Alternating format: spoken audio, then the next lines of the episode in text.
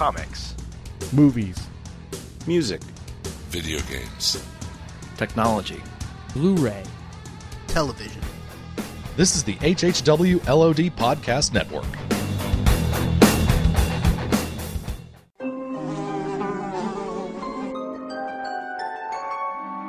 The world we know is gone. No Netflix, no iPads, no Instagram, no podcasts. In a world ruled by the dead, we are finally forced to start living.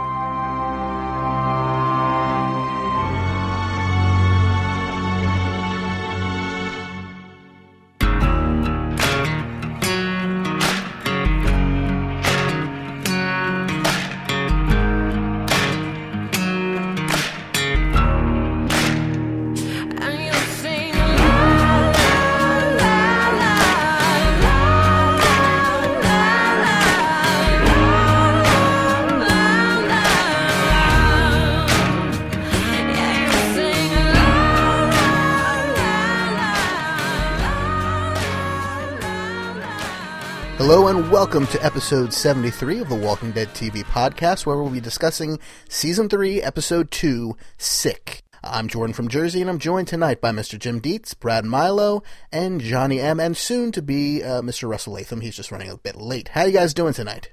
Very well. I'm doing a lot better than Hershel, thanks. I'm doing well. I've got some coffee drinking out of my Daryl Dixon coffee mug. Ooh, very nice. Does that come with ears?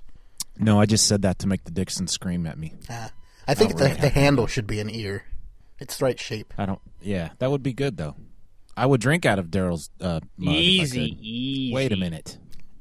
I would drink out of a coffee mug that had Daryl's picture on it. Is that better? Yes. Okay, here's the mug. All right. It's it's a hollowed out squirrel skull, but it's got a human ear as the handle, coming right out of the back of the squirrel's head.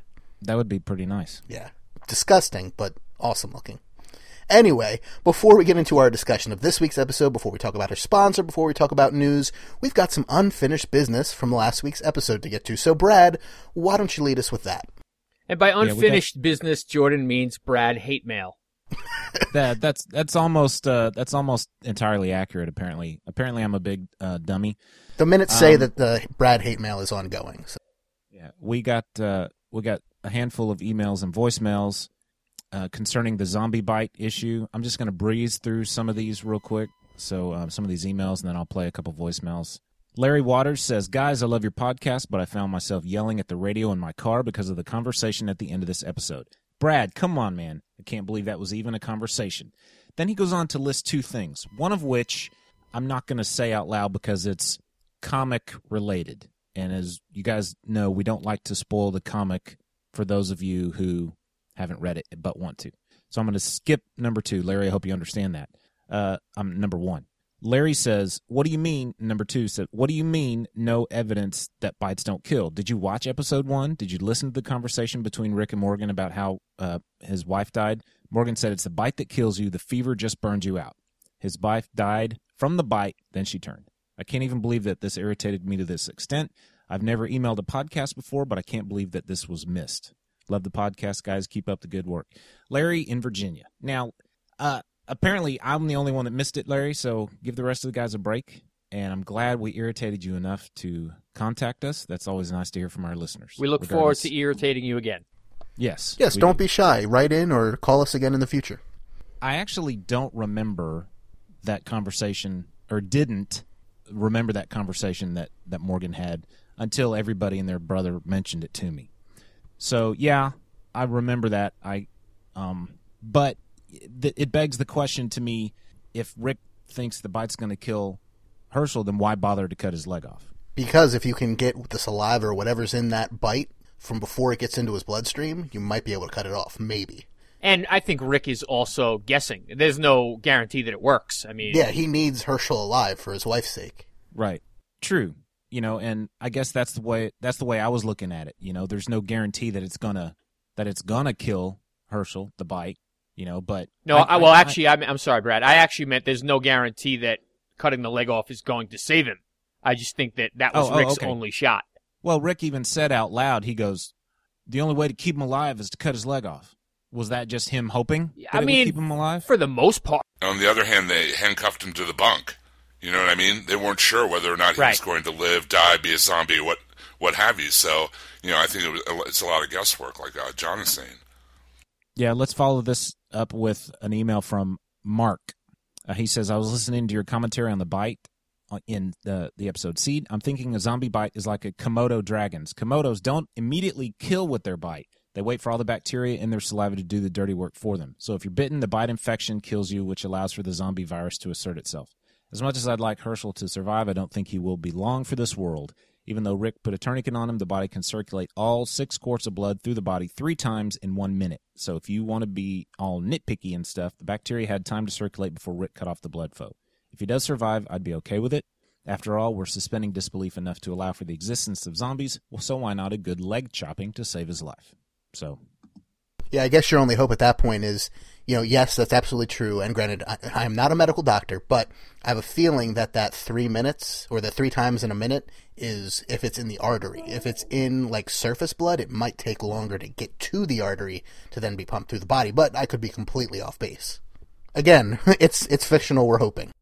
Sal from Brooklyn also in an email uh, says basically the same thing that our first email said. It's the bite that does it. Morgan and Rick talk about it. Why aren't you paying attention, Brad? You're a big dummy. I must say that Um, I didn't remember that it was Morgan who explained it. I mean, I remember that it was I remembered that it was explained, and that's what I kind of based my argument on. But I didn't remember it was that scene with Morgan either. Seems like we haven't seen Morgan in uh, well, hey, forever. Twenty episodes. Let's play an e- uh, a voicemail uh, th- concerning the same topic. This is Brian. Hey, Walking Dead TV podcast. This is uh, Brian from Illinois, and uh, just got done listening to your podcast uh, for the episode Seed. Guys, great job. I, this is like you. You really guys. You have no idea how much I look forward to watching the episode and then coming back uh, a couple days later and listening to you guys uh, with the recap of the episode because you guys point out so many things that maybe I didn't see the first time or or things that like jolt my memory like oh yeah I remember that and so so thank you guys it was a great episode I just wanted to say that I I want to give it 4.5 busters um I feel like the episode the pacing is a lot better I know Jordan you didn't you thought it was kind of there were some slow slow moments but all in all I thought that uh, the pacing is going to be fixed due to the fact that um you've got the story branched off into two different groups now. You've got Rick's group, and then you've also got the group with Andrea and Michonne. So, like, when things are boring in, in Rick's group, they could flip over, and the next thing you know, you see Michonne slicing heads off of zombies. And then they, you know, or with Michonne and Andrea, if they're just in a discussion, you come back, and the next thing you know, uh, in Rick's group, Daryl's, you know, got a air flying, an arrow's flying through a zombie back of a zombie's head, or or Carl's, uh, you know, blowing away a zombie, something like that. So I think the pacing was a little bit better uh, this episode than it was like back on the farm. So um, I, all in all, I thought it was a great episode. I give it a solid 4.5. Um, but uh, yeah, guys, once again, I, I can't. I can't uh, thank you guys enough for for doing this podcast. It's fantastic. Keep up the great work, and I uh, can't wait for the uh, next episode six. All right, guys, take care. Bye. Well, thank you for listening, man. We appreciate it. Yeah, awesome. I would agree that the uh, the pacing is um, a lot different and you know, in my opinion, better. Also, Oh yeah, and, and I, you know, I, I tried to say this, and I probably didn't say it very well last week. I didn't think the episode was paced poorly, so much as there was just a few points where I find found myself bored, and I couldn't understand why. I mean, the episode was full of action. I got another couple of voicemails. Let's just listen to those real quick. This is Brett. Hey guys, this is Brett from Boston. Uh, I was just calling in to give my review of the uh, season premiere from last night. So I I think they nailed it. Honestly, it was by far the most entertaining episode of all three seasons for me so far. So um, there are like there are really three points that I think they they did really well. The first one was the big time gap. So seems like maybe not a year, but at least half a year has passed, and that kind of allows the story to naturally move forward with new events and evolved characters. It's kind of like, I don't know, they've wiped the slate clean from last season and they, they have a new starting point now. So that's really cool. Um, second point, obviously, lots of action. I think, I think uh, I heard them say on the Comic Con panel that you know the number of of kills this episode was more than the entire first season, and um, yeah, it was just really action packed. That was great. And uh, the third point, I think this is the most important one. Um, the exhibit, uh, the ex- exposition, sorry, exposition and dialogue uh, seem way more natural and less forced this time around. It seems like the writers realized that they were, you know, they'd been just clobbering people over the heads with this unnatural dialogue, with characters explaining their feelings and stuff like that. And I mean, I feel like now it's the the kind of body language and this more subtle communication, like between Rick and Lori and and stuff like that. You know, they're they're not forcing it down our throats anymore. It's it's happening more like it would in real life. So anyway, I think it was great all around, and uh, looking forward to hearing your guys' take on it. Um, so anyway, keep up the good work. It's a great podcast. Uh, see you later. Thank you, Brett. We also got another voicemail from Jason concerning the zombie bites, pretty, saying pretty much the same thing that everybody else has been saying. Uh, in the interest of time, I'm gonna I'm not gonna play that because he basically just you know if I had played it first, then then Brian from Illinois would have repeated what Jason said. So they're all in the same camp. Uh, jumping back to one last voicemail related to this top. I'm sorry, email related to this topic. Uh, Juwan says, "Sup guys." Yes, he actually said "Sup guys."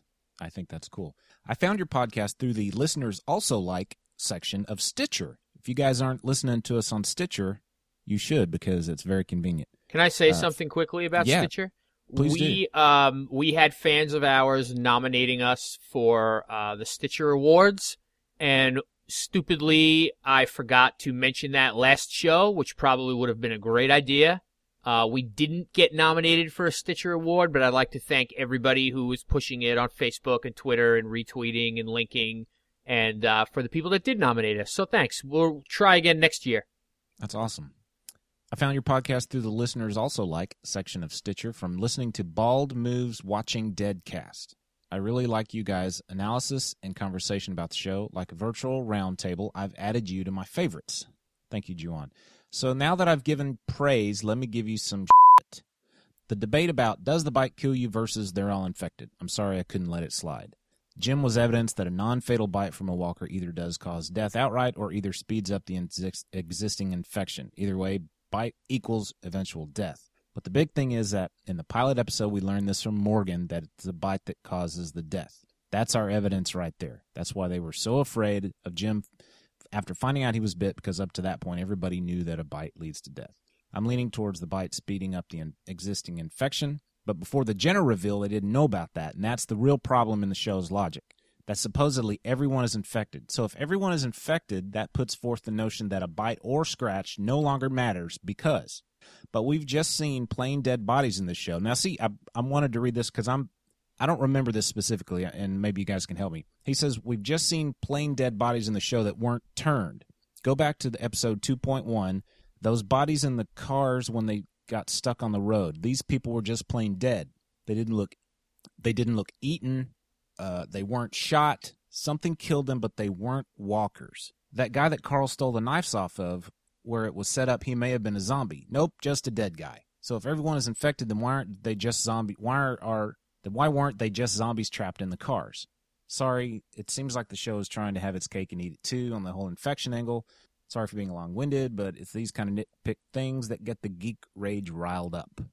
I totally get where he's coming from, and I vaguely remember us discussing this when it happened, but we were trying to stay away from spoilers because we pretty much knew what the Jenner reveal was going to be from the comics um, at that point, but we didn't we didn't want to spoil it for anybody, so we kept it vague. Um, the two re- the two versions of how this works that I can come up with are one, the the zombies or the bodies in those cars died from head wounds, or they were just mummified from sitting in a car for a couple months, which works in my head. You know, if all the moisture is zapped out of that zombie's body, doesn't matter if it was a zombie at one point or not. It's just going to be dead. It's going to be a mummy at that point. Um, or if it had you know head trauma from a car collision, that explains it too.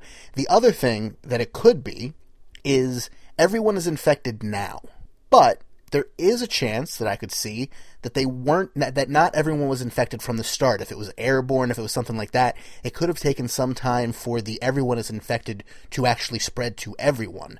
Now, granted, I don't know if that means you know if you died before it spread, couldn't you still come back? Couldn't you know uh, root in your body or something like that? I don't know, but you know possibly that would be an explanation that would work as well. I wonder if the television show will explore the origins angle any further. I mean, from the CDC, we already got more than we've ever gotten in the comic in terms of the infection itself. I wonder if they'll go back to that at any point.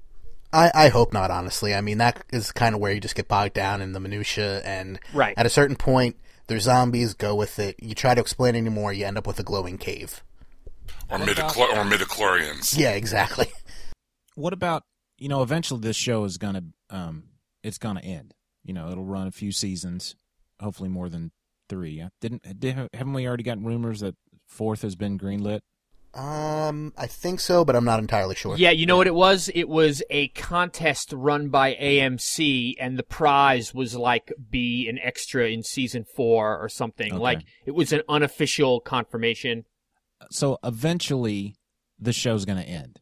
Are we going to want to have any kind of explanation before the show No. ends, or you guys, I you don't. guys want No. it to go away and, and never have all the questions answered? I, I think it's a question that never needs to be answered. Yeah, it's not a it's not a mystery show to me. It's not Lost. I don't care. Okay. It's zombies. On the Yeah. last show, I want all of the stars to die. That's the ending for me. Not you know how. Yeah, it's it's not important. It's not what it's about the characters. It's not about how or why or the nuts and bolts of it.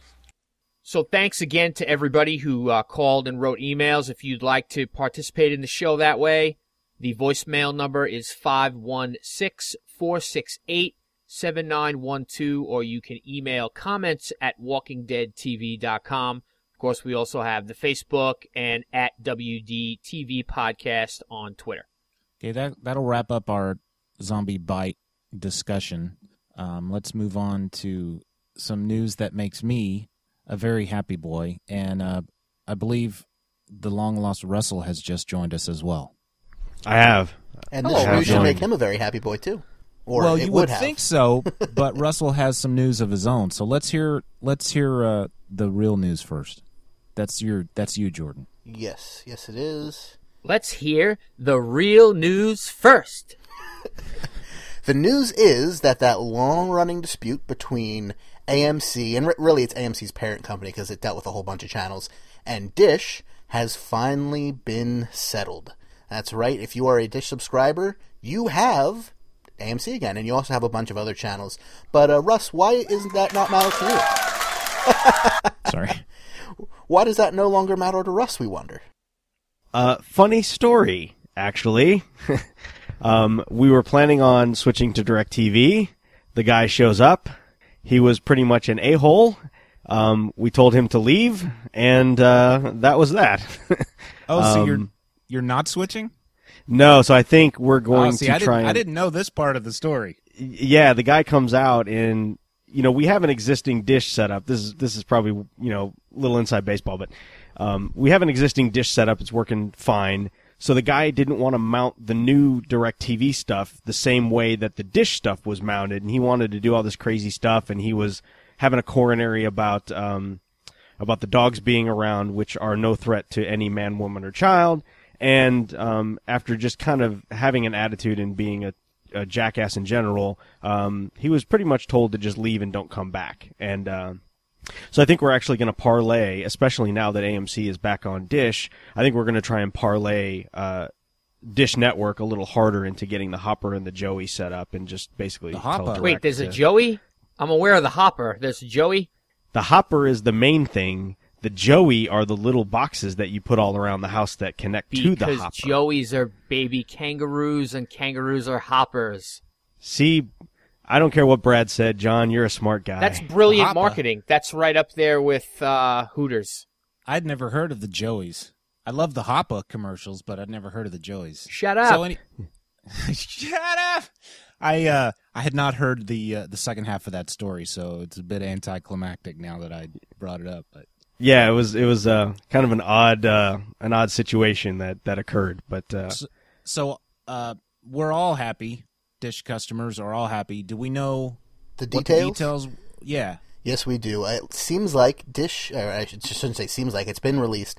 Dish had to fork over $700 million to, uh, to the parent company of AMC, which means that AMC, IFC, Sundance, uh, WeTV, and Fuse are all back on Dish now.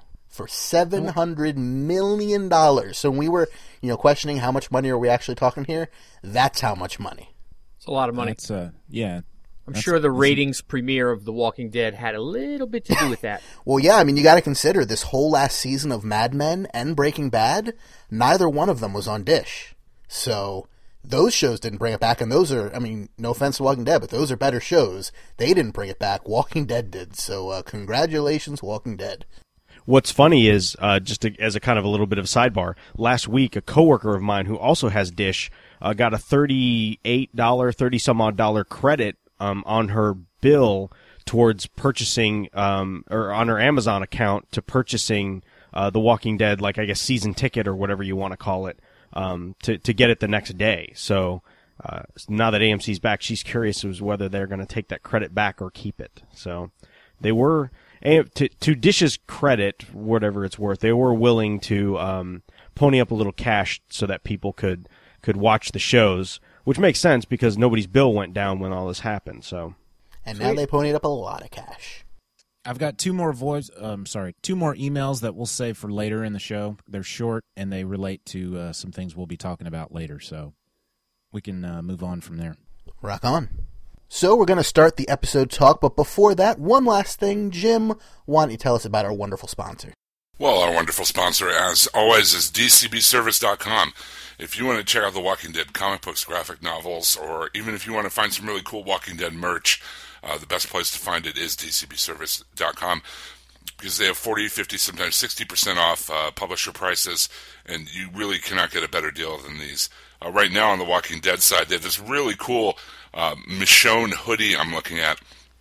It's uh, Michonne with her two pets, uh, uh, emblazoned on, on a black uh, hoodie in all sizes, small, medium, large, and X, double X. Um, those are really cool. They have a, just in time for Halloween, a Rick Grimes Halloween costume. If you want to go uh, cosplay as Rick and uh, start your own little Rictatorship uh, on Halloween, that's cool. And a new uh, Walking Dead T-shirt, "Stay in the House, Carl," which I, I found amusing. Also, the um, the Walking Dead Compendium Volume Two is out. That's the really big 48 issue uh, paperback book that um, that I recommend. You know, if you really want to uh, get caught up on the uh, comic book universe, and if you've never or- ordered from DCB Service before, just use the uh, code WD8 and you get an extra 8% off. They're already really low, low discounted prices. So 40, 50% off, 60% off your comics, your uh, your merchandise, all at DCBService.com. We thank them for their support. Now, Jim, is that Rick Grimes' Halloween costume the plastic mask with the little band and the staples holding it together? No, this, this Comes in uh, a com- cellophane box, smock. Nice. No, this uh, if only this comes with the uh, the trooper's hat, uh, his uh, his police gear, and an axe and a holster. Of course, you can practice your quick draw for when you're in the bar talking about Nebraska. Um, but yeah, I, I imagine a lot of people will be going uh, not only as zombies, but as the the cast of The Walking Dead for Halloween this year. John, you're making fun of my third grade Boba Fett costume. I'm highly offended. And my Spider-Man costume. oh, I was Thank the Incredible. Hulk. I hated it when the the sweat started dripping out the mouth. That was gross. Well, thank God for those tiny little nose holes. The Yeah, uh, exactly. I I always guess I always nostril cut my tongue on the mask. Huh. On Yeah, you're not did supposed too, to Jim. eat it, Jim. You can't help but stick your tongue through that little you hole. gotta sample some of that candy as you're you know Yeah. making your rounds. Oh, lordy. Jordan, why don't you tell us about Sick? I would love to, but before I do, I just remembered one other news item that came out today that we should briefly discuss, and that regards the Walking Dead video game. That's the one that's already been coming out in chapters. I think four of five are currently out. If you want to buy all five chapters on a disc, you can do so. They're going to be doing it. It's only going to be through pre-order, so I don't think you're going to be able to go into the store and buy it. You'd have to pre-order it through GameStop. They're going to have an exclusive, you know, buy it on the disc all five chapters for seventy dollars. Now you go, wait a second, I thought these chapters were like five bucks a piece. They are. However, in this box set, you get that. You also get a special copy of the Compendium Volume 1 with an exclusive cover. So if you don't have the Compendium, and uh, you've already used your you know extra 7% on dcbservice.com with something else, and you still want to get that Compendium Volume 1, and you don't play you haven't played the game yet, which is fantastic by the way, and you have 70 bucks to drop, go and pre-order that from I think it's GameStop. Um, it looks like a pretty cool deal, and it's a nice cover on the exclusive uh, exclusive compendium as well. Even well, even discounted the compendium is like forty bucks, I think. So that that's a great deal if you think about it. Yeah, and the Yeah. game by itself, without the box set and exclusive and all that, is I believe thirty bucks for the four episodes. Something like that, yeah. So it, it's a good deal if you don't have uh, the internet capacity to be able to download a game through Steam or something like that, or on Xbox Live or the PSN network, you know, anything like that. Um, this would could be your option. So check that out. But let's talk about Sick, gentlemen, shall we? Sure. Please. This episode starts immediately after the last episode ends, when uh, we reveal that there were five prisoners still alive in the prison.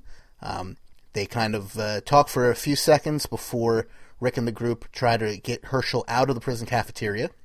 that whole sequence almost made me laugh because you have this high tension moment. They are so concerned about Hershel. They're so fixated on Hershel, even though they see these these human survivors that. Uh, one of them has a gun pointed at him. They're just going about their business like they don't even care. Like it is not phased them in the least that these guys are still alive. I mean, Daryl's got got his crossbow on him, so he's got him covered, and the rest of them are running around, you know, trying to make sure Hershel's okay. Which is, I just thought was really awesome that they these guys, you know, after dealing with all these zombies, this crew of five prisoners was inconsequential to them in what they were doing, and I just thought that was really cool. I know Glenn runs right past him. He's like, "Do you have medical supplies?" And he just like blows them off and runs right past them to get the cart out of the cafeteria, like they aren't even there, like you said, Russ.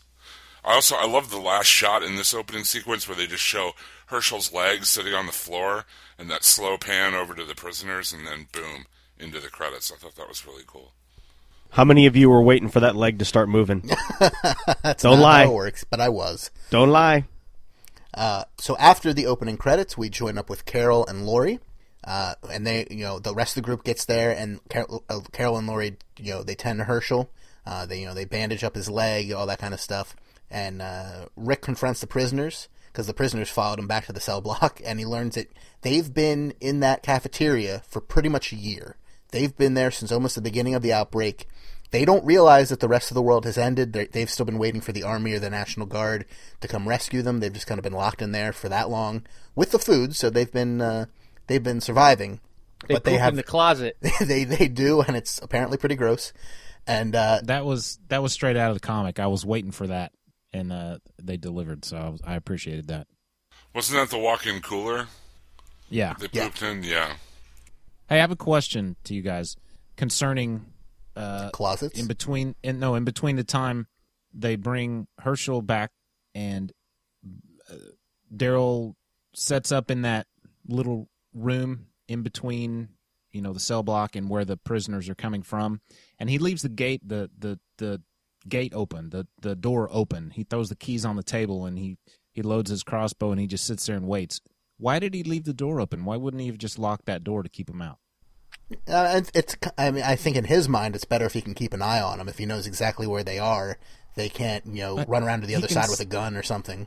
He can see right through the bars of that gate. Right, but if, it's they go out, locked. if they go back out the other way, they might be know a way back around to the other end of that prison where there's another door. You know, they could get the drop on him that way or something. Yeah, you know, he's just being careful, I guess. But I, I, I understand what you're saying. Yeah. Okay. Probably just an oversight or throwaway. You know what I mean? I, I don't know that there's that much thought either way. He let them in because they needed to have the conversation because it said so in the script. Yes. Yeah. There you go.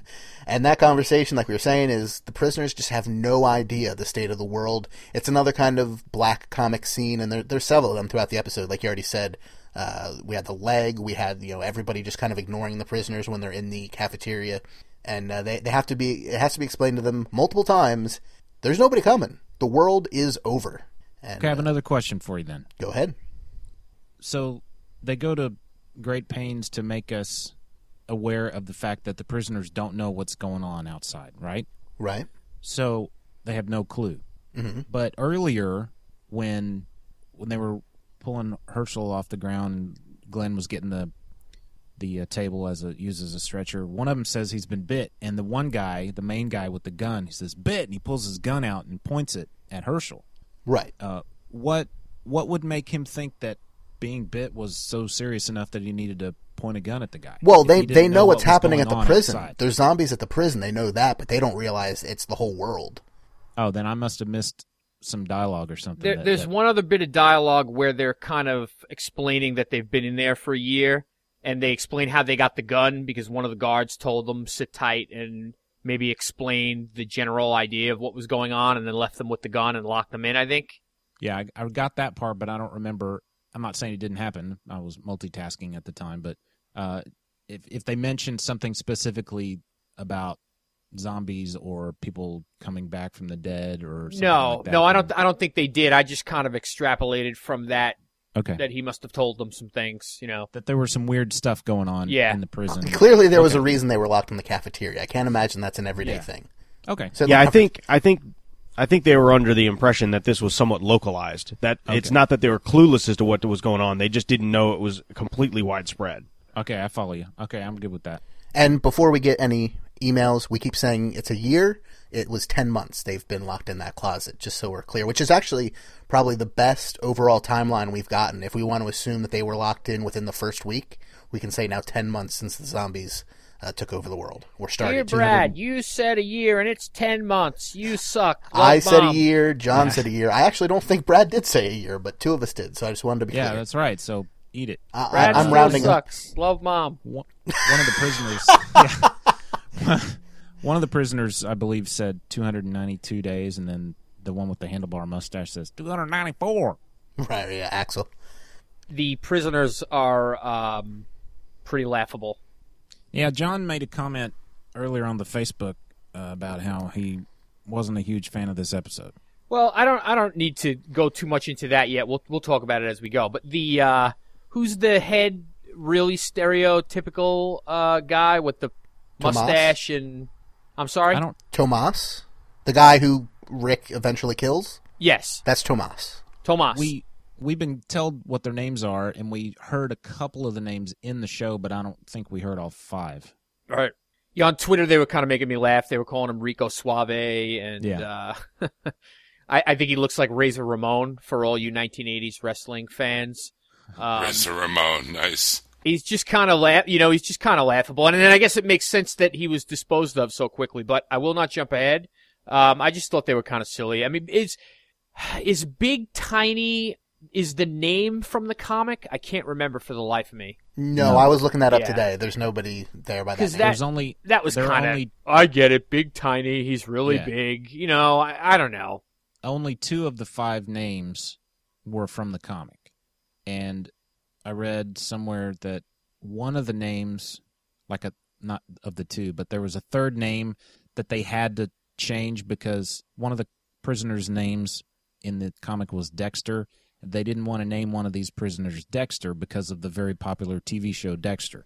that makes sense. So yeah, so they named they kept Axel and I think Andrew was the other one. I think he's the other uh, prisoner that ended up surviving. and that We'll Oscar. get to late. Oscar.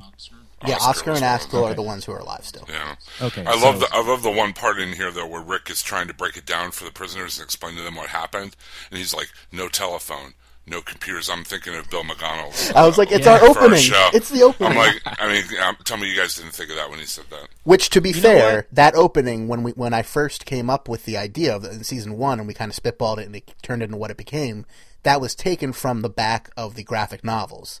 It was it was a play on words from what they said. So technically, they're referencing themselves, not referencing us. But I definitely thought of it. Okay, you just burst my bubble. Sorry. We should take credit for it anyway. Yeah, I was going to say there was something else. I thought something else in this episode. Oh yeah, we'll get to it later. Something else that happened in this episode that I thought, oh, somebody's been listening to our show when they wrote this episode. Um, and by the way, uh, you're right, uh, Axel and um, the the names of the prisoners in the comic, and I don't think this is a spoiler to say uh, what their names were there. Axel, Thomas, Richards, Andrew, and Dexter. Oh, Axel, Thomas, Richards, Andrew, and Dexter. So we don't have a Dexter, and we have a Tomas instead of a Thomas. but Axel and Andrew are the same. So, in the inevitable conversation, the prisoners say, "Hey, we were here first. Uh, this is our prison." And Rick says, "Yeah, tough, uh, tough noogies. We're taking over." And uh, they eventually discuss, you know, here's what we'll do. You've got food. If you give us half your food, we will help you clear out a cell block. You can stay there. You stay away from our people. This is what the deal is. And um, I, I wouldn't say they readily accept that decision, but they begrudgingly accept that that compromise. The prisoners almost seem kind of impressed that they killed so many people to clear it out. You know what I mean? When they take them out to the courtyard, Yeah. they're like looking around at all the bodies. They're like, "You guys did this," and uh, you know, as he tries to like uh, negotiate his way back into their cell block, Rick's like, you know, "No, we cleared this out. We we got out of the walkers. We spilled blood. It's our cell block." And doesn't he even mention like doesn't he try to turn it around and say I can't use the word that he uses, but uh, you know, if these wusses can do it, we can certainly do it. You know, there's something to that effect where he's trying to downplay what they did to the other convicts. Yeah. Right. Yeah. So after this happens, uh, we catch back up with Hershel, who's uh, still unconscious. He's now on one of the uh, prison cots, and uh, Rick has Glenn handcuff him there just in case. And uh, at this point, Rick and Lori have a conversation where they talk about, um, you know, these prisoners could be dangerous. Rick's not exactly sure what to do, and Lori says, you know, I I know I have, have a clip. Oh I yeah, have a play the clip. clip, Brad. Please play the clip. I have a clip. Look, I know that I'm a wife, and I'm not winning any Mother of the Year awards. No, you're not. But at So I least she can admit it. I, who was it? Was it Jim that called her? No, he said Parents of the Year. I think uh, Rick and Lori Grimes, Parents of the Year. I think somebody listening to our show decided, hey, let's call her Mother of the Year. Those guys are onto something. Something I want to touch upon before we gloss too far uh, ahead of it. There's that one scene with Rick where he's with uh, Glenn. He's telling Glenn that he needs him to stay there, stay there with Hershel. He needs him to be there and not leave his side. And there's that, uh, and, you know, he's like, "And it's going to be hard. And Glenn just says, I've got it. And there's just like that second, that moment between those two actors. It's just like, yes, you know, this is the Glenn and, and Rick that I know from the comic. You know, the working simpatico, working together. Glenn realizes, you know, what what needs to be done. It's just, it was just a really cool, subtle moment in the episode. Yeah, that's a good point, Jim. It, the comic is um, one of the, one of the things that stands out for me a lot in the comic is is Rick, uh, his relationship with Glenn, and um, just the trust that they developed, and uh, it's really uh, translated well into that scene. Yeah, you make a very good point. And everybody on Twitter loves self-aware Lori. Hey, it's a, it's a good step in the right direction. Yeah. I I agree. Then So- again, at the end of this episode, and we'll get to that scene, uh, I, and I have another clip for it. She uh, she kind of goes back and does another 180 uh, on that, in my opinion. But we'll talk about it then. Can I say something quickly about Twitter as well while I'm halfway on the subject? Absolutely not. Go ahead. If your, I'm going to do it anyway. If your Twitter name is, you know, Walking Dead underscore superfan or something like that, and you've gone out of your way to follow everything that has anything to do with Walking Dead, don't bitch when it gets spoiled during the show and you can't watch it with everyone else. Maybe skip Twitter for an hour so you don't get spoiled. Thank you. I have another comment about Twitter, and I would agree 100% uh, with what you just said. Um, people in this day and age, it, when people have such a huge online presence and most of your online life, you know, is just permeating everything you do, let's let's give a moment to think about our passwords for our Twitter accounts. A lot of you jokers apparently are using the same password for everything because we're getting all kinds of spam and direct messages and stuff uh, in our uh, Twitter account about, oh my gosh, this person's saying that about you. Let's just be smart about our passwords. That's all I'm saying. So, Walking Dead superfan, if your password is Walking Dead, change it now. Yeah. Rant over. Or zombie. So Rick, T Dog, and Daryl go with the prisoners to help them clear out the cell block. And somewhere around here, Carl comes back right after they leave, or somewhere in that vicinity. He comes back into the cell block, drops down a bag, and tells everybody, uh, "Yeah, I just went over to uh, found the infirmary. Here's some uh, sterile bandages. Killed two walkers on the way, but no big." And uh, Lori immediately goes, you know, basically, thank you, but that was incredibly stupid. He tells her, uh, you can't tell me what to do, yada, yada, yada. He gets yelled at, and uh, he kind of backs down. Oh, now she starts parenting. Little, little, uh, too little, too late there, Lori. Sorry about that.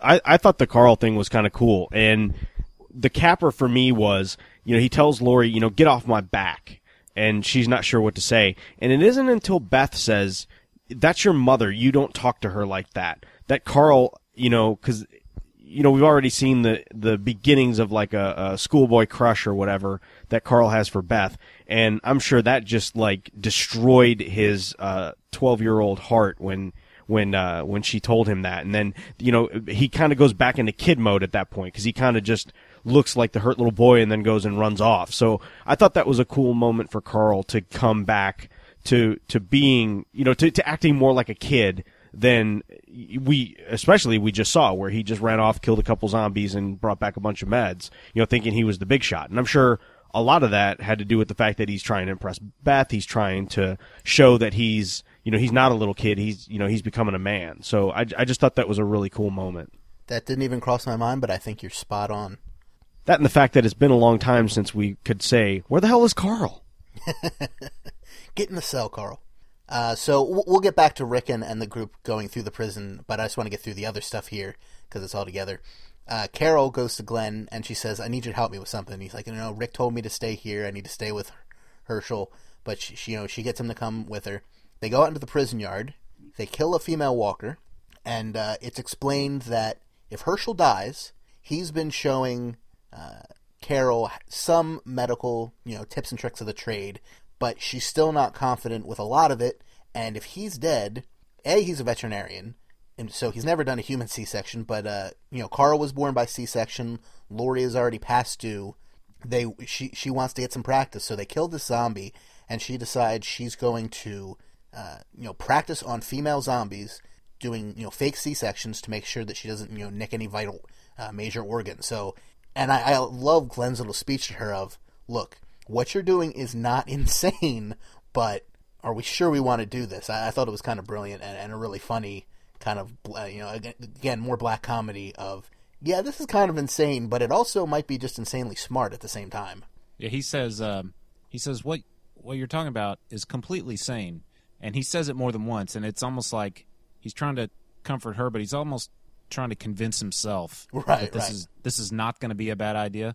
Yeah, this is this is sane. What you're talking about makes sense, and you can tell in inside he's his alarms are going off. Like this is really kind of creepy. And I'm wondering, guys and fellow comic book readers, if this is the first sign of the Carol that we know from the comics. And I'll leave it at that. You guys know what I'm referencing? Yeah, yeah, yeah, yeah. I, t- I totally do. I totally do. Um, the other thing I thought that was interesting with that scene is the hesitation they had with killing that female. You know, they've gone through and killed zombies left and right, no remorse, no thoughts, no nothing. And when it just seemed like that they're making a conscious decision to kill this walker, um, and it just like it made them hesitate. And I just thought that was really interesting. That again, it kind of shows a little bit of their humanity creeping through. You know that they that they don't that they aren't just completely cold and heartless all the time. That um, you know when they have to actually stop and and make a concerted effort to either do something or not do something. That that you know the conscience weighs in, and I I thought that was that stuck out to me. Uh, Carol, I think it was pretty telling that Carol killed the girl zombie herself. Like Glenn was all ready to do and he was, and she's like, "No, no, I will." And she, you know, made it a little more personal. I thought it was a very telling uh, moment there. Has Carol agreed. killed many zombies on screen? Uh, she did when they were taken over the prison yard. Because I still, I don't know, I, I kind of got the feeling from it that she just hadn't done it very often. Um, I, I get what you guys are saying, and you may be right that it's more that it was like more of a personal thing, and, and she had to do this to this female and felt bad about it or, or whatever. But I just got the feeling like that she really doesn't kill too many, and this one she thought I better do this one on my own. Could be, yeah, that's fair. You know, Rick made a comment in the first episode about how she had uh, started to become a pretty good shot, you know, so apparently she's been stepping it up and maybe She has been killing a few here and there, but It still I- makes I wa- sense though, right? Because killing Yeah, no, long range with a gun or up close, Sure. stabbing it in the eye, it's different, you know. I wondered, and I was going to ask you guys why you thought that Carol felt that she needed to do that. Is it because if she was going to, for lack of a better word, violate this zombie via a medical procedure, that she might as well be the one to put it down to begin with? Plus, I think it's helping her get over her squeamishness. I mean, she doesn't have any uh, expertise cutting into the human body. You know, I mean, this could be the first step toward her kind of getting over that, a little more, uh, you know, jaded to that, and a little more able to be able to do surgery on Lori at the time, you know, if and when when the time comes. And it's definitely has something to do with this being a young girl and her losing Sophia. You know, there there's some correlation there, I think. Yeah, I hadn't thought of that, but I can I can see that too. Yeah, that's a good good point. So we see Carol, uh, you know, take down the zombie. She brings it inside, or not inside of the prison, but inside the uh, the fence, and she cuts into it. And we can see we get a point of view shot from in the trees and the bushes. We don't see who's watching her, but it's made very clear through the way the shot is framed that someone is watching her cut into this zombie and perform the the practice C-section from the outside of the prison. Who it is, uh, I'm sure we'll find out eventually, but uh, we, we don't know right now. I think we've been given a clue as to who it is if you saw the preview for next week. But we're not going to talk about that. Okay. But but I, I think you're probably right. Uh, back inside the prison with with Hershel, uh, Hershel eventually stops breathing. Well, for first Maggie kind of sits down with him. She she ushers everyone out. She holds his hand. She talks to him. She basically says, "We're gonna be okay. You know, Beth and I have each other. Don't fight it. Don't you, you don't have to hold on for our sake. If it's time to go, you you can feel at peace going." And then uh, eventually he stops breathing. Uh, the others rush in, and Lori, in what I would say is a very reckless and stupid move, but you know, props to her, I guess. She gives Hershel CPR, and then it looks like he comes back as a zombie and grabs her, but it's just him coming back uh, from the brink and uh, and being given back breath, and she saves his life. I was so happy for a second. I was You know what? this is a three for one. Like because you know anybody that listened last week in a in a half-ass sort of prediction, I don't think they're going to be toting around a newborn baby. I don't think they're going to have Hershel, you know, hopping along on one leg. So I'm thinking in one really cool twist, we just killed all the birds with one stone. But I should have realized that it was probably very unlikely, and uh, it certainly was. It was a great jump scare, though. For half a second, um, first off, I will say that I did expect uh, something like this to happen when she started mouth to mouth. I thought, okay, this is not good. Um, and he's going to come back and blah, blah, blah. But what I did expect was to see her uh, escape from Hershel's grasp and for her to come up and then to have both of her lips missing. Like he bit them off. That I honestly expected to see that, and like this was the end of Lori's story. But part of me was a little disappointed. Part of me wasn't. Alas, it was not to be. it was more it's not that I want to see Lori or Hershel gone so much as I'm all for things that I don't see coming at all. So either one of them not making it through this episode would have been like a great moment for the show, I think. Even though, you know, you might like either character. Right, Agreed. right, right. So while the, all this is going on, you know, cutting back and forth, we also have the story of Rick, uh, Daryl, and T Dog, and uh, the five prisoners who are going to go clear out the other cell block. So they give the prisoners, you know, a bunch of blunt tools, and they they tell them, you know, you got to go for the head. You know, you can only kill them by killing the brain. And this is again setting up another one of those really darkly funny scenes. Uh, I, I know Jim like liked it, and I'm sure he'll talk about it in a second. But uh, they're, they're like, you know, we got this. If anybody knows how to kill and how to, you know, you know, protect ourselves, it's us. You know, we're in prison after all. So they go and they open the doors, and it is. It actually reminds me of a scene that happened in Breaking Bad at the end of last season. But basically, it's just a prison fight where you know they're knocking the zombies down and they're just kicking them, they're shivving them in the chest over and over again, and you know just doing a all around. You know, if this was an actual fight, you know, great. If this is trying to kill zombies, a terrible job. And you know, Rick, T Dog, and Daryl are just kind of looking on like, "Are you kidding me? What is with these noobs?" And it's a really, really funny scene. I love the look on T Dog's face when it, it the camera pans from Daryl to Rick over to T Dog, he's he's just got this look on his face like these guys. Did you not hear anything we said? Yeah, yeah, I thought it was great. Something occurred to me during the scene, and it kind of gave me like a new perspective on the show. I'll, I'll try to be as short as, as possible with this, but this show has a very difficult line to toe in terms of zombie action. You know, anytime a lot of this happened during season two, there'd be like one or no zombies for an entire episode, right? And the complaints would, of course, be, you know, where are the zombies? But when they do what they did this show, when there's just hordes and hordes of them and they're being killed in jest, and Carl can run off and kill three of them with no help, it almost has totally minimalized the danger of the zombies. So it, to me, it's like a very interesting line that they have to toe, and it's funny because the, the posters and the tagline for this season, and I'm gonna totally screw it up and forget it, You but it to has tell some. exactly what it is before you say it?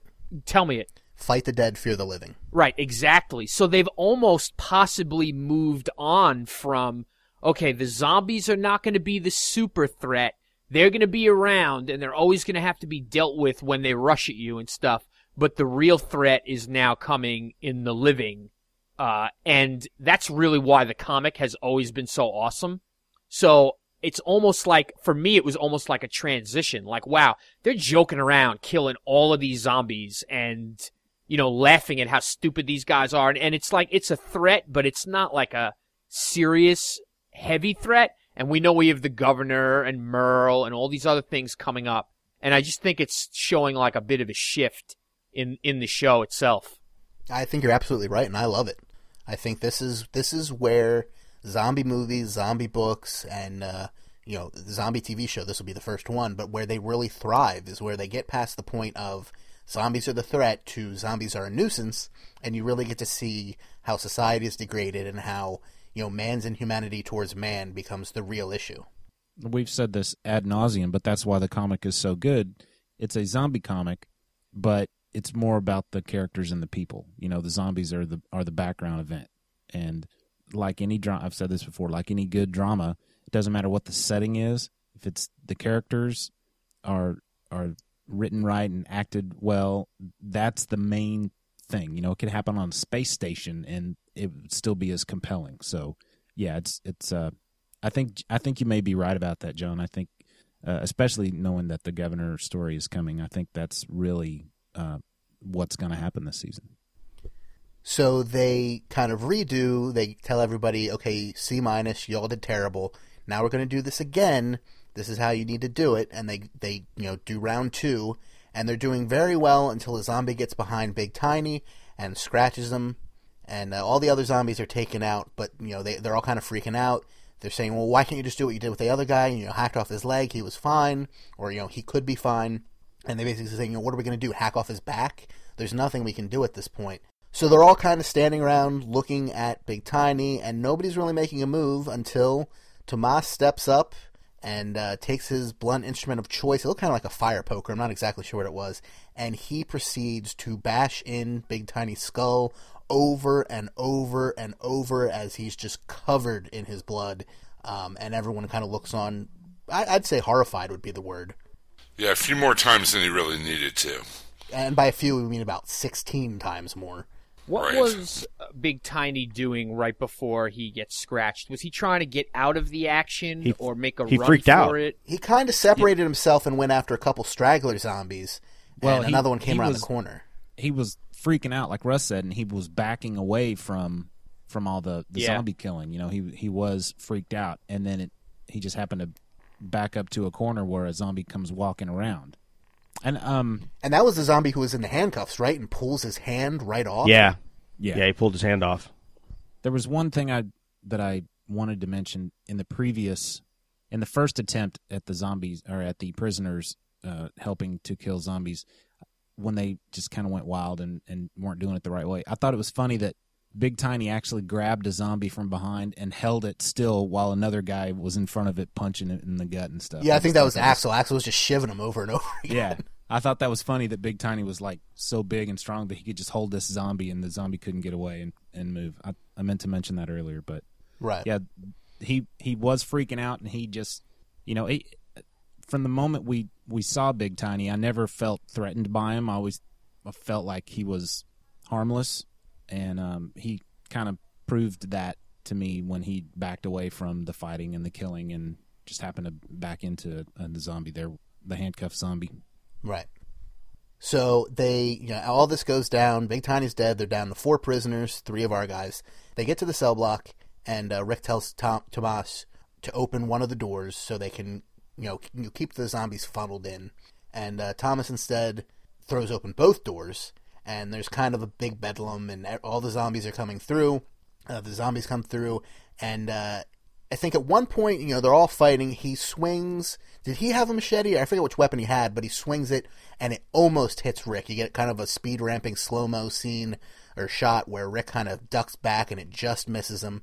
Uh, they keep fighting, and then Tomas grabs one zombie and throws it directly at Rick. It knocks Rick over, and Rick's kind of got to hold it off until Daryl can come through, and I think he stabs it in the head. And uh, you know, they, they kill all the Yeah. zombies, and uh, Tomas basically goes, uh, "Look, man, it was just you know an accident. I didn't really mean it, but you can tell he does." And there's some great dialogue where you know they're they're staring each other down. It's almost uh you know almost a Mexican standoff type feel from like a cowboy movie. And Rick's got his machete in hand, and uh, Rick just straight out murders Tomas. He hits him square in the middle of the forehead, chops his head. Uh, well, it would have been in half in half if the uh, if the machete went down further, but you know, right through the skull.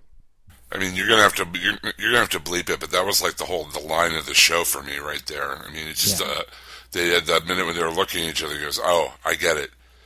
happens, and then he buries that machete in Tomas's skull. Just you know that quickly. It was just another one of those moments, like in the episode Nebraska, where Rick just goes from you know he immediately sees what what you know what he needs to do and does it. You know, very decisive Rick uh, that we've seen in this season so far, and I, I think that's great. It just really was a, an awesome moment. I thought that was the best line in the show too. That was actually a little bit of my problem with it was that it, it seemed the same as Nebraska. You know, new new people, they're a threat. Rick shows us that he means business. Like I felt like I'd seen it before. Certainly more brutal than, you know, a gunshot. But I was actually hoping for these guys to be introduced into the group for a little while and see how that dynamic works out, but I guess that's not what was planned. Yeah, I thought this was a little more brutal. I think in Nebraska, he kind of got an inkling that these guys were up to no good, but I think he was still kind of feeling them out. You know, kind of asking questions, looking to see. With this with this group, I think he knew right away that these guys were up to no good and where this thing was going right off. And when when it actually did happen, there was a lot more, I think, anger. Like he knew when he squared off what, how that was going to end. Um, and I think up until the last minute, maybe he did. He thought there with in Nebraska there might have been a way out, but I, I thought for a minute that he was just going to lop his head clean off. Like he wasn't going to go for the overhead swack. He was just going to, you know, come around and just just lop his head clean off. Yeah, I thought Um, the same thing. I thought it was almost going to be a mirror of the slow mo scene where he ducks the weapon coming at his head, and but it was just going to be the reverse and him swinging in the same arc and chopping off his head. Yeah, but but yeah, that was, that was a cool scene. I liked this scene because it mirrored. Um, mirrored isn't exactly the right word. It it was very similar to a, a scene out of the comic when um, Rick and the group, including some of the prisoners that had been integrated into the um, group for a while, they were having to clear out some zombies, and uh, the same type of things thing happens. One of the prisoners, you know, takes a shot at one of the group. I won't be specific, and then one of the group retaliates in a fashion similar to what we saw on the show. I just thought it was neat that they were kind of doing a nod to the comic at that point. Yeah, it was a very similar setup. It just happens later on in the story in the, in the book. Yeah. So after Rick kills Tomas, um, his kind of, you know, you, you got the four prisoners left. You got Axel and Oscar, who have kind of, I wouldn't say they've been quiet, but they haven't been, they haven't been the angry guys who've been up in Rick's face. They've been more like, guys, can't we talk this out? And uh, Andrew is kind of a little bit more squirrely. He seemed to have been siding with Thomas. Well, the moment Tomas is killed, he bolts and he heads right through the doors uh, where they were before. And uh, T Dog and Daryl draw down on, on Oscar and on Axel, and Rick just hightails it right after Andrew. He chases him through the prison and what I thought was kind of pretty reckless. I mean, you could get turned around, you don't know what's going to be around the corner, but whatever. He's in full on chase mode. And, uh, and Andrew runs right out the prison into the yard, into uh, a kind of walled off section where there's a ton of zombies, and Rick's right behind him. And uh, he tries to get back in, but Rick slams the, the cell door shut, and uh, he leaves Andrew to die. He says, "You better run." Yeah, You could when uh when Rick headed back into the prison and he shut the door, you could hear what was going on outside and and for a second there it almost looked like Rick like it was really affecting Rick like he was kind of sick to his stomach like he realized what he had to do but it still wasn't acceptable, you know. He he had to make a tough choice. And um we didn't mention this earlier, but in the scene where Lori says something about her being mother of the year when she was talking to Rick, she says to him, "What are your other options?" And he says, well I could kill the prisoners."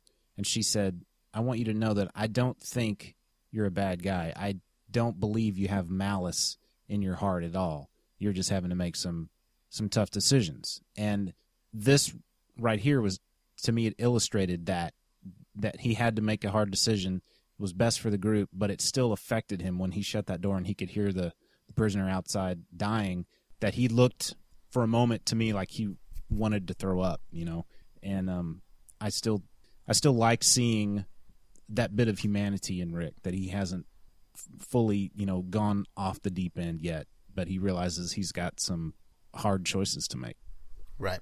So Rick makes his way back to T Dog, Daryl, Axel, and Oscar, and uh, you know they're still on their knees. They got guns pointed at their head, or uh, one has a gun pointed at his head, the other has a crossbow.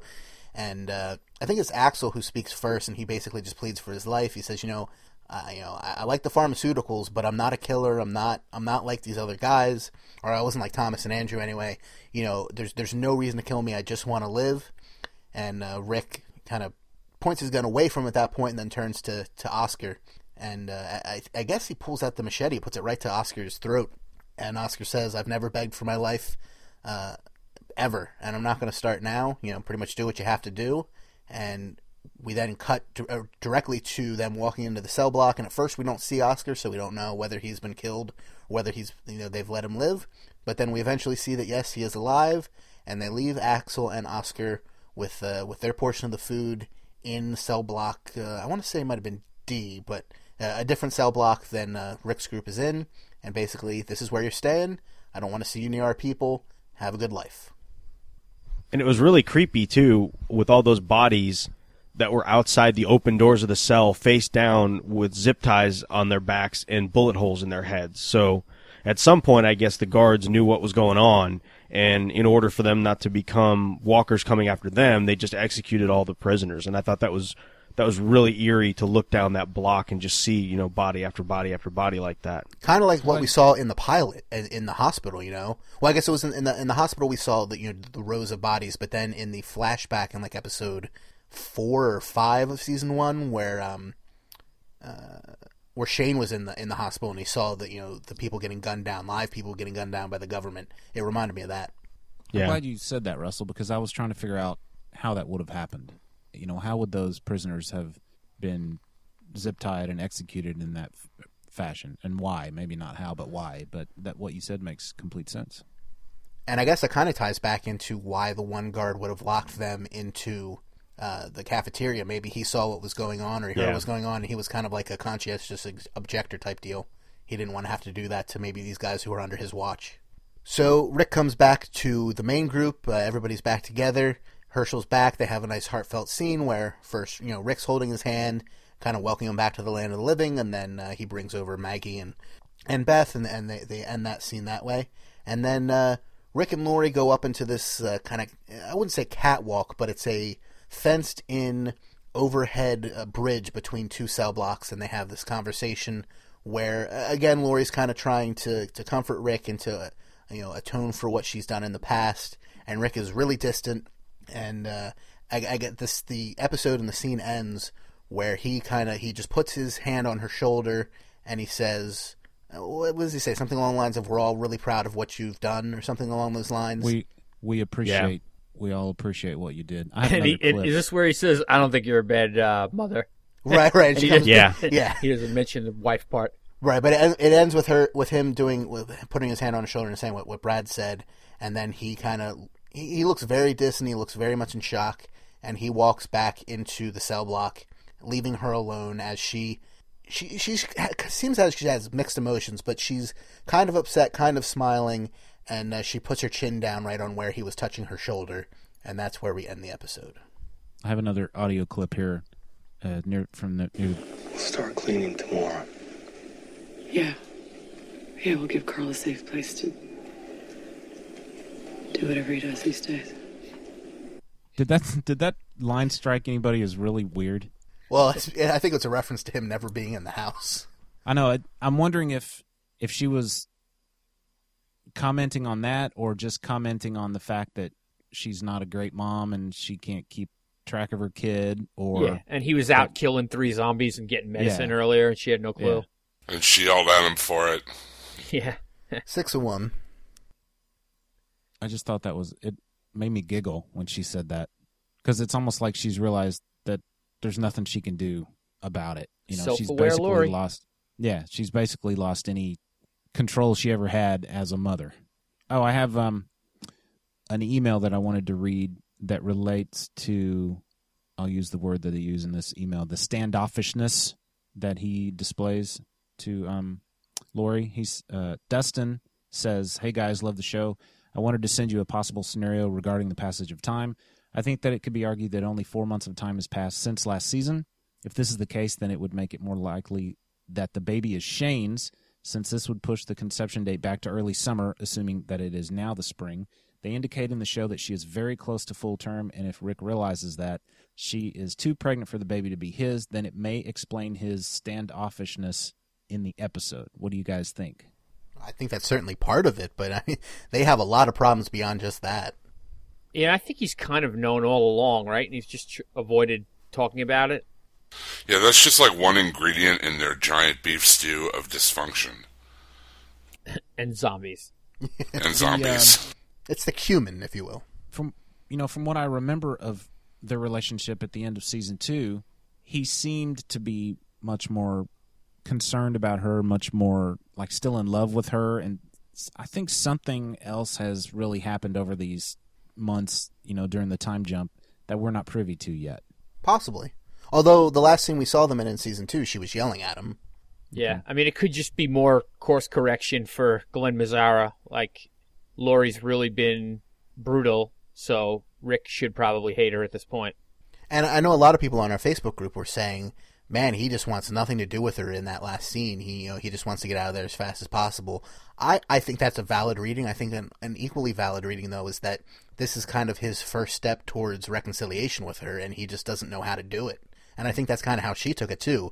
She wasn't sure if he was reconciling or if he was being distant, but she was willing to take that touch on the shoulder as a positive. I mean, that's I mean that's what I took with her putting her chin down right on where he had touched her. I mean, if that was all she was getting at that point, she was going to accept it. Well, there was that whole part of the conversation too, where Lori's like, "What are we going to do? Get a divorce? You know, am I going to get half of your assets or whatever?" I mean, you know, those kind of conventions that you know would probably would have happened, and you know, if life had gone on normally, are just kind of out the you know options that are out the window right now. So, So, do we want to bust her rate? I'll give it uh, three and a half busters. It's certainly better than a lot of what we saw last season, uh, but there have been episodes that I've enjoyed more. But it certainly was good. I enjoyed it. Maybe even almost a four on this one. I'll give it four and a half. I really enjoyed this a lot. I think, um, again, it kind of showed the group working as a team. I think there was a little bit of elements of subtle humor to kind of break it up a little bit.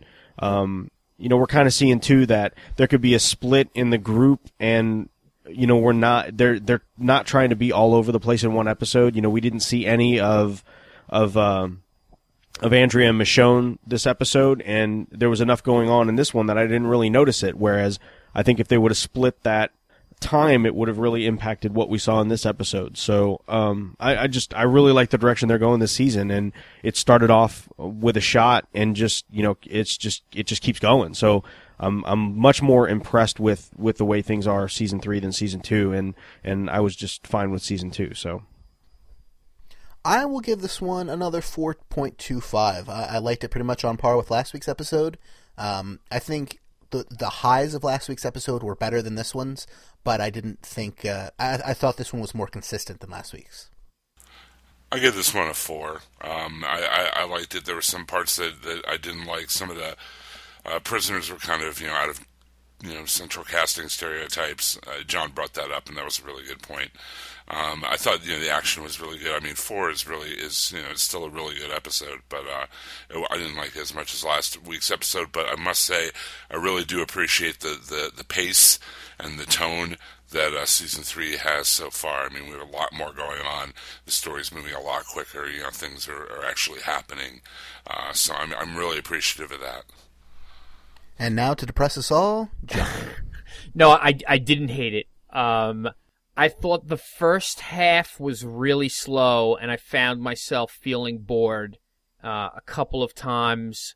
Um, I did miss Michonne and Andrea in that first half, where I thought maybe they could have picked the pace up a little bit by giving us an update on what was going on with them.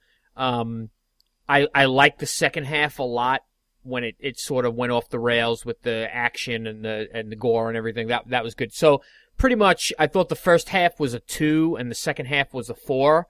So I'm gonna sit right at a three. Um, I didn't think it was bad, but I didn't like it nearly as much as the premiere. And so I'm hoping that I'm going to be slotting a lot of shows in between, you know, my three and my four and a half of last week. So to sum that up, worst episode ever. Not ever. you know, if I look back, it probably is my worst rated ever, but I don't, you know, all right, 3.25. You happy, Jordan? Uh, I'm ecstatic. John, this episode was better than 90% of the first half of season two. Yeah, I think. I think the end of season two and the premiere of season three spoiled me a little bit, and this show is probably on par with that stuff before, like you just mentioned, but I don't know, maybe coming off the premiere, the the first half of this one seemed extra slow to me. Um, I didn't really like the Carl running away. Uh, I get it. I'm glad that uh, Russ explained it the way he did. I, I, think I probably like it a little bit more now. Um, but I didn't like it when I saw it. And uh, yeah, the prisoners were kind of lame, and you know they got killed right away. But whatever. Three point two five. And our buddy Aaron Newworth from the Out Now with Aaron and Abe podcast, which you can find on hhwlod.com. That's one of our sister podcasts, and we love them very much. He wrote in with his review. He says, Sick delivered on what had previously been set up in last week's episode. While a bit of a slowdown compared to the rock solid season opener, there was still a nice com- combination of zombie related action and character beats. Main thing to point out the dictatorship is in full effect at this point, but it seems to be taking its toll on Rick.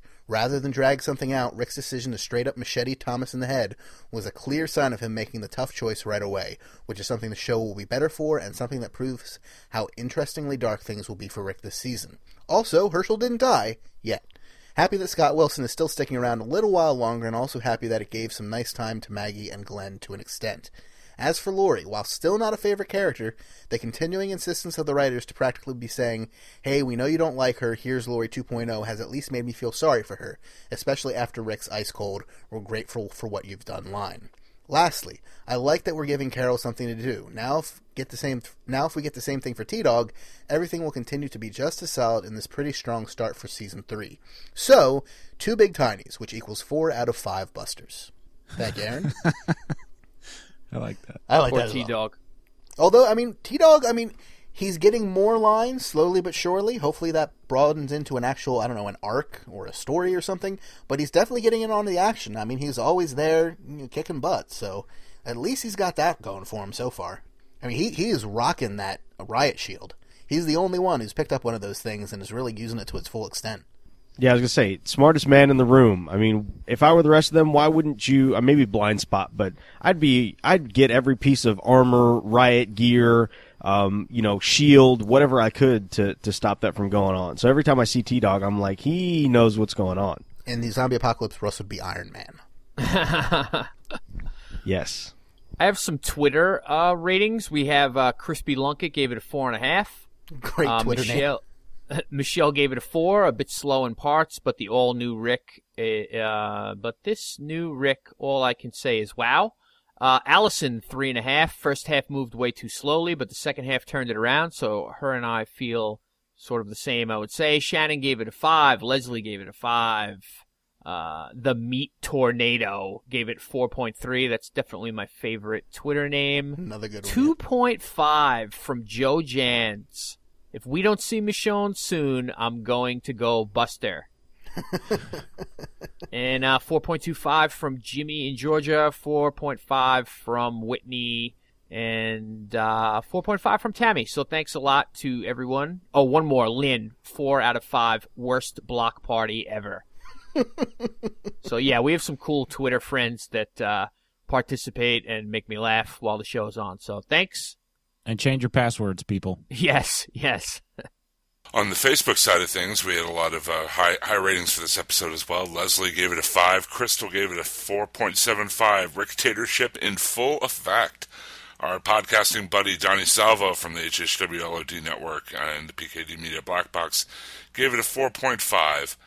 Uh, Evard gave it a 4.5 out of 5. He'd give it higher, but I suspect there will be better episodes yet to come. Uh, Rob gave it a 4.75. Um, we have five Oz rejects out of five from Mike Jones. Very good. Uh, so a lot of high ratings from our from our Facebook group. Russ, why don't you tell us a little bit about Wizard World Austin before we end? Yeah, this coming weekend, as as you listen to this podcast uh, on release week, is Wizard World Austin in Austin, Texas. Um, I'll be there this weekend. I know Michael Rooker's going to be in attendance. Norman Reedus is going to be in attendance. Um, I think um, Chandler Riggs is going to be there. He seems to be at all those Texas conventions. Um, so stay tuned. I'm not making any promises, but there might be some stuff on the feed. I might be able to pick up some some goodies at the con that we might uh, throw in the prize bucket. Um, so so keep keep an eye out for some Wizard World action this coming weekend. And if if uh, if you're going to uh, be there this weekend, uh, drop me a, a, line out on Twitter at r latham. Um, maybe we can have a have a Walking Dead meetup of, of sorts. And that's the letter R L A T H A M. Along those same lines, this past weekend was Dallas Comic Con Fan Days. Um, Steven Yeun was supposed to be there. I was going to try to meet him and interview him, but for some reason he had to cancel his appearance. So I haven't heard why he had to do that or if everything's cool with him. I'm sure everything is, but uh, I was a bit disappointed that I didn't get to uh, see him. Alrighty, I'm going to close out the show now. Of course, after the end liner, we'll give a short synopsis of next week's episode. So if you want to avoid spoilers, skip that. And then remember at the end, if we have any, which there probably will be, because uh, I've heard the whole episode, spoilers, um, bloopers at the end. So stick around for that. Uh, so until next time, you can always contact us. You can find all of our contact information at uh, WalkingDeadTV.com, where you can also find all of our other great shows. And so until there's no more room left in hell and the dead walk the earth, remember, you've been pardoned by the state of Georgia. Now get out. Have a good week, everybody. Good night. Good night. Later. Alrighty, and again, spoiler warning. You know, slight spoilers, of course. Next week's episode, Walking Dead Season 3, Episode 3, will be called Walk With Me. And the synopsis we have from AMC is after witnessing an accident, Andrea and Michonne, woo, are introduced to a new community of survivors. As conflicts arise with their new acquaintances, a decision must be made. So I cannot wait to see that one. Do you think they go all Andrea and Michonne where they're at, and Probably, we don't yes. see the other group? I I think that would be the way to go. And then after that, they'll probably, you know, go back and forth in, in the episodes. But, you know, I think it was important for them to have this setup episode with the prisoners. It'll be important for them to have a setup episode with those two and the, the people they meet. And then afterwards, once we've had that set up, that foundation laid, we can cross back and forth. I think the person that was in the woods spying on Carol as she was examining the body for the medical procedure, I think that was probably somebody from the town of Woodbury, which is where the governor is. Um, because in the preview, we see the governor saying something like, you know, you find out where they are, you know, give me all the information, we'll go get them or something. So I, I, I have a feeling it was a scout, you know, for the governor that come upon the prison and saw somebody there. Possibly we might see that same scene just from the other guy's angle next week. Yeah, yeah, absolutely. That would be cool. Ninja. Oh no! Yeah, well, she, you know, Michonne's got that samurai sword, so you know the ninjas are going to be after. And I know it's not technically a samurai sword. Whatever, where it is, I'm not even sure. It's complicated. Have a good week, everybody.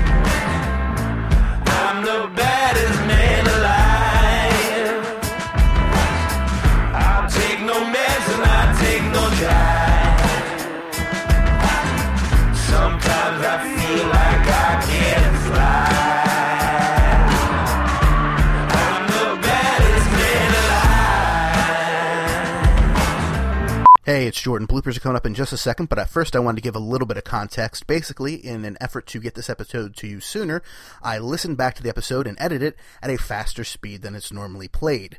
Well, once you do that, there's really no going back. Let me put it this way it's hilarious as you're about to hear, and uh, I thought it'd be a fun change of pace to hear what the Walking Dead TV podcast guys would sound like if they were squirrels. Enjoy. Jordan, tell us about Sick. Seed. Whatever. Last week was seed. No, you're right. I'm killers. Listeners, please Sorry. write these with this week's email about what the real title of the episode was. That Brad, he doesn't even know what show we're talking about. Welcome to the Shield podcast. Ugh, my apologies. Well, before, well, you want to, why don't you leave me back in since that one's going to go on bloopers now. Mm. Jordan, Jordan, Jordan. It's the Don't Trust a Bee and Apartment 3D podcast. well, they had to make him look uh, Spanish because so he was Tomas. Right. Well, yeah, that's, that's who the actor was. I don't, I don't think it really handle Yeah, it. I, I said that wrong, but screw it. We're loaded with beepers anyway. Beepers, bloopers. I don't know. These bleeds. These bleeds. Yeah, haven't- Have fun editing, Jordan. uh, Continue. yeah, if you're if listeners, if you're wondering why you're not getting this till Tuesday night, this is why. Um, Love Brad's mother. and uh, they're kind Stop. of Stop. You, I think you missed something very important. what did I miss? When they opened those two doors and they started fighting the zombies, some interesting things happen between was this Tomas? No, that that's after. That's the next. That's after Big Tiny's dead. Yeah, it's after. It is. Yeah. Yeah, it is, Brad. Because that's why. Rick's already looking at at, at well, I mean beyond the fact that he's a crazy man, but um, You're Brad's got everything out of order. Love Brad's mom. Sorry. we should have Brad's mom on it sometime. Brad's mom seems to be writing a lot of emails lately. I got a note.